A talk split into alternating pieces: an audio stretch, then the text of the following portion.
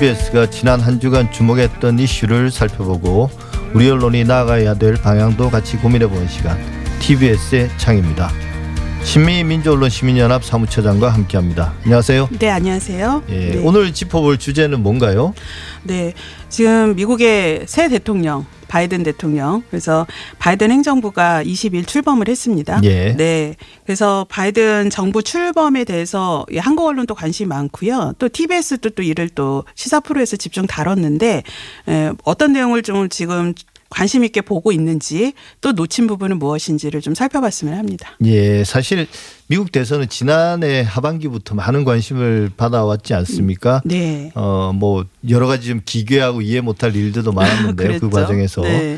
그 연장선에서 바이든 정부 출범 전후의 보도량도 사실 엄청나게 많긴 했습니다. 그렇죠. 그러니까 미국 이제 한반도 정세나 우리 경제에 미치는 영향을 생각해 보면 당연한 것이기도 한데요. 네. 주로 어떤 사안들을 언론들이 다뤄왔습니까? 네.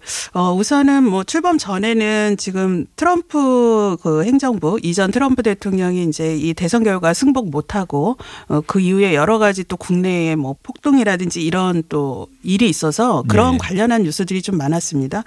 출범을 앞두고는 이제 바이든 행정부가 어떤 정책을 역점적으로 펼칠 것이냐, 또 그에 따른 인선, 그러니까 어떤 사람들이 지금 발탁이 되고 있고 그 사람들이 평소에 어떤 정책에 또 역점을 두었느냐, 예. 또 세 번째로는 한국 또 아시아 관련한 정책들에서 그 사람들이 어떤 연관성을 가지고 있고 특히 우리 대북 관계라든지 한반도 정책이라든지 또 우리나라가 말씀하신 바와 같이 경제 문제가 미국, 중국 두 개의 강국과 우리나라가 밀접하게 관련이 있어서 그런 것들이 미치는 영향은 어떤 것인지 이게 중점적으로 지금 보도가 되고 있습니다. 예, 그래서 사실 그 안보 문제 그다음에 네. 이제 국제 정치와 경제 전반에 관한 네. 그런 보도들이 있었고 기대했던 거는 좀 더 심층적이면서도 다양한 시각들이 드러나기를 네. 바랬는데 네. 실제로는 뭐 특별한 걸 좀 보기는 힘들었고요. 뭐 꼭 특별해야 되는 건 아니지만 네. 근데 평소에 보는 것처럼 약간 뭐랄까요?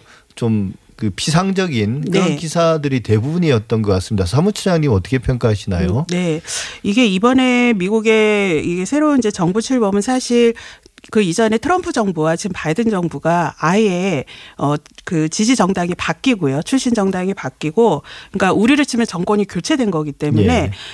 미국이 그 주요하게 어떤 정책으로 갈 것인지가 너무나 이제 상반되는 정책들도 있고요. 또 기존의 정책들이 폐지되고 새롭게 도입되는 이런 것들이 많아서 어떤 변화가 오는지 그리고 미국이 왜 바이든 정부가 이런 정책들을 폐지하거나 도입을 하고 있는지 그런 배경 분석이 좀 주요하게 이게 시청자들 또 독자들에게 전달이 돼야겠다는 생각입니다. 그리고 예. 지금 세계가 되게 시시각각 변화 속도가 빠르잖아요. 그런 경제 지금 말씀하신 외교 안보 측면에서 미국에 미치는 영향이 크기 때문에 그렇게 변화하는 과정에서 미국이 어떠한 지점을 중요하게 보고 있는지 한국이 또 어떤 거에 관심을 기울여야 되는지를 좀 다양한 각도로 분석해 줄 필요가 있다 이렇게 생각을 하는데 지금은 주로 지금 말씀하는 대북 한반도 정책을 비롯한 외교에 어떤 영향을 미칠 거냐 그다음에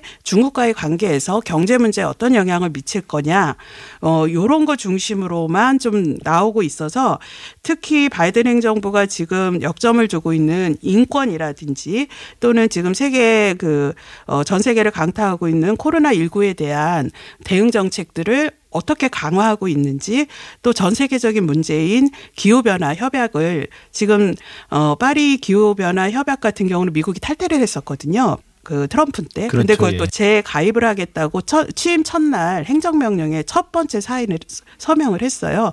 그러니까 이러한 부분에 대해서 우리 한국 언론이 또 우리의 관점에서 좀 다양한 분석이 필요하다 이런 생각입니다. 예, 사실 뭐 그 한반도 정세와 관련해서 그 대북 정책이라든지 네. 중국 관련된 무역 정책이나 이런 것들이 대단히 중요한 문제이긴 합니다만 네.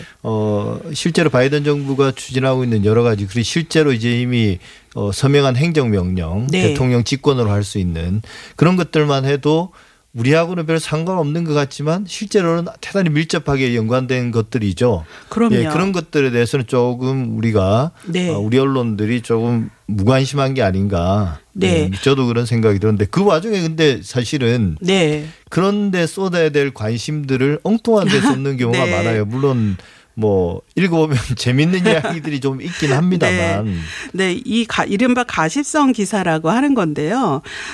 예를 들면 백악관에 바이든 대통령이 키우던 반려견 2마리가 같이 이제 들어가는데 당연히 예. 반려견이니까 같이 옮길 거 아니에요. 근데 어떤 그 품종이고 이름은 또 어디서 유래가 됐고 또는 저 바이든 대통령의 운동화 값이 얼마다. 또 그 부인의 그 패션, 옷차림 이런 것들이 어김없이 주요하게 다뤄지고 있는데 이거는 트럼프 대통령 시절에도 그 모델 출신 부인 멜라니아 여사가 네. 어떤 정책을 관심 갖고 하고 있는지보다 늘 패션이라든지 이런 사생활 관련해서 주목했던 보도에서 벗어나지 못하고 있어요. 그래서 이런 거는 물론 독자들이 관심을 가질 영역이기 때문에 대중들의 호기심 측면에서 많이 읽을 거다 생각해서 다루겠지만 이거는 이제 저희 민원연 같은 데서 보면 좀 너무 선정적이다. 주제 자체가. 예. 예, 그런 또 지적을 안 할 수가 없습니다. 예, 사실 뭐 중요한 사안들을 충분히 다룬 뒤에 약간의 가십을 덧붙이는 것. 네. 그게 이제 독자들의 흥미를 뭐 일겸단 점에서 뭐 꼭 부정적으로만 볼 것은 아니지만 네. 사실 그런 가십성 보도를 우리가 그 품격 있는 언론들이 주로 다룰 내용은 아니죠, 사실은. 그렇죠. 예, 뭐 네. 주간지라든지 이런 뭐 스포츠지라든지 연예지라든지 이런 데서 나오는 것까지야 예. 그럴 수 있다 치는데요. 이게 이른바 이게 저희 아젠다 세팅에 영향을 미치는 주요 언론들이 이걸 너무나 대대적으로 보도하는 건 지금 시기에 좀 맞지 않다라는 생각입니다. 예. 근데 이제 아무래도 이런 그 사안들을 보도하는 데 있어서는 현지 특파원의 역할이 중요하지 않습니까? 네. 근데 이제 특파원 기사들은 좀 어땠나요?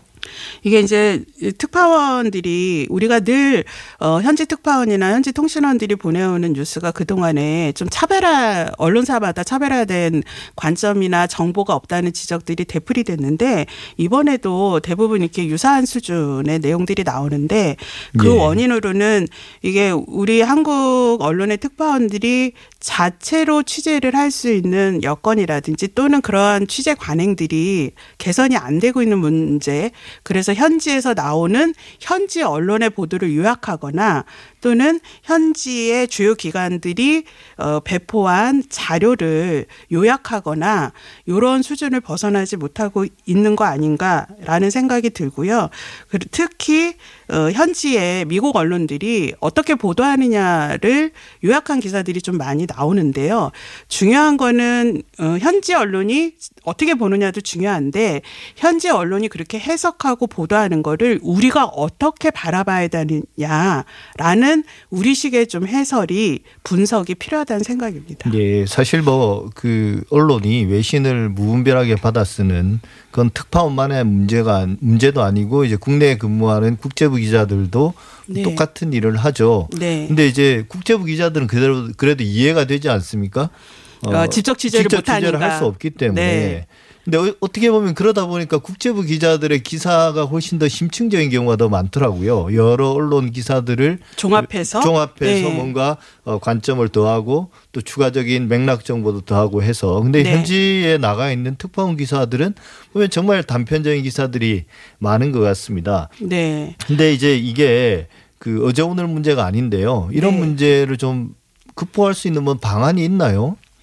이게 특히 이제 국제 뉴스가 좀 제한적인 거에 대한 지적은 계속 되었는데 좀 세 가지로 그동안 요약이 됐던 것 같습니다. 국내 언론들이 국제 뉴스를 취사 선택을 할 때 자사의 정치적 기준과 관점으로 상당히 정파적으로 해왔다. 네. 그다음에 그 내용을 실제 외신들을 인용하거나 특히 국제부에서는 외신에서 인용된 걸 취사 선택을 해서 정리를 하는데 그런 내용들이 특정 내용만 부각을 한다든지 이런 문제점이 좀 지적이 됐고요. 앞서 말씀드렸던 흥미 위주의 예, 에피소드나 흥미주의 또는 상당히 일탈적인 에피소드들이 상당히 비중 있게 부각되는 트럼프 대통령의 경우가 그런 게 많았었죠. 예. 그래서 정작 미국 안에서의 정세나 분석들이 한국에 제대로 전달 안 되는 이런 문제들이 있었고, 또 그 현지에 또 외국 문화에 대한 이해 부족 에서 생기는 그런 게 많았는데요.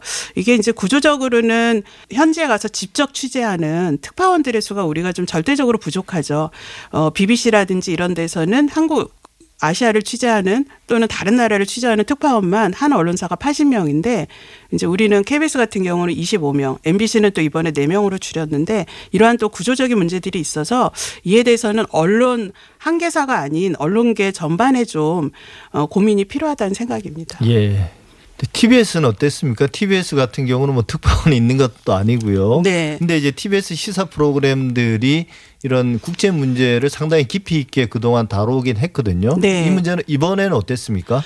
TBS에서는 지금 김어준의 뉴스공장하고 그다음에 명랑시사 두 개의 시사 프로그램에서 미국 현지 전문가를 연결하거나 또는 중국, 러시아, 일본 전문가를 통해서 또 국제뉴스 전문 기자가 출연을 해서요. 좀 심층 있게 분석을 하고 이게 국내에 미칠 영향에 대해서 들여다봤는데요.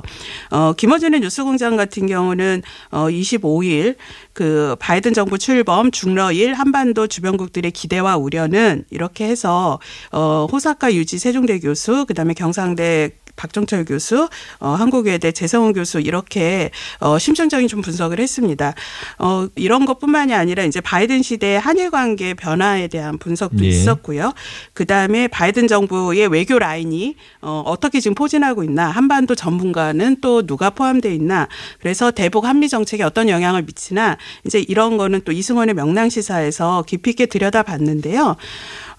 좀 부족하다고 좀 생각하는 건 전반적으로 너무나 이게 외교라든지 정치 분야에만 좀 집중이 돼 있어요. 네. 그래서 앞서 말씀드렸던 지금 바이든 행정부 또 미국 정부가 전반에 지금 큰 변화들이 있는데 이런 변화들이 갖는 의미, 배경 이런 분석들이 좀 이루어지면 좋겠다.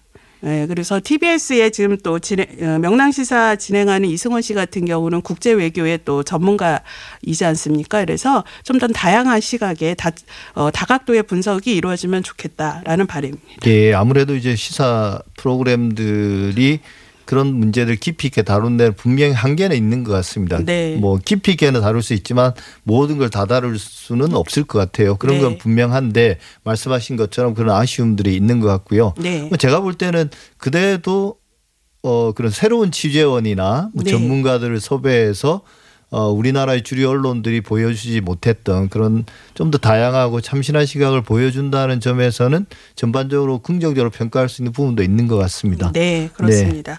지금까지 신미민원연 사무처장과 함께했습니다. 오늘 말씀 감사합니다. 네, 감사합니다.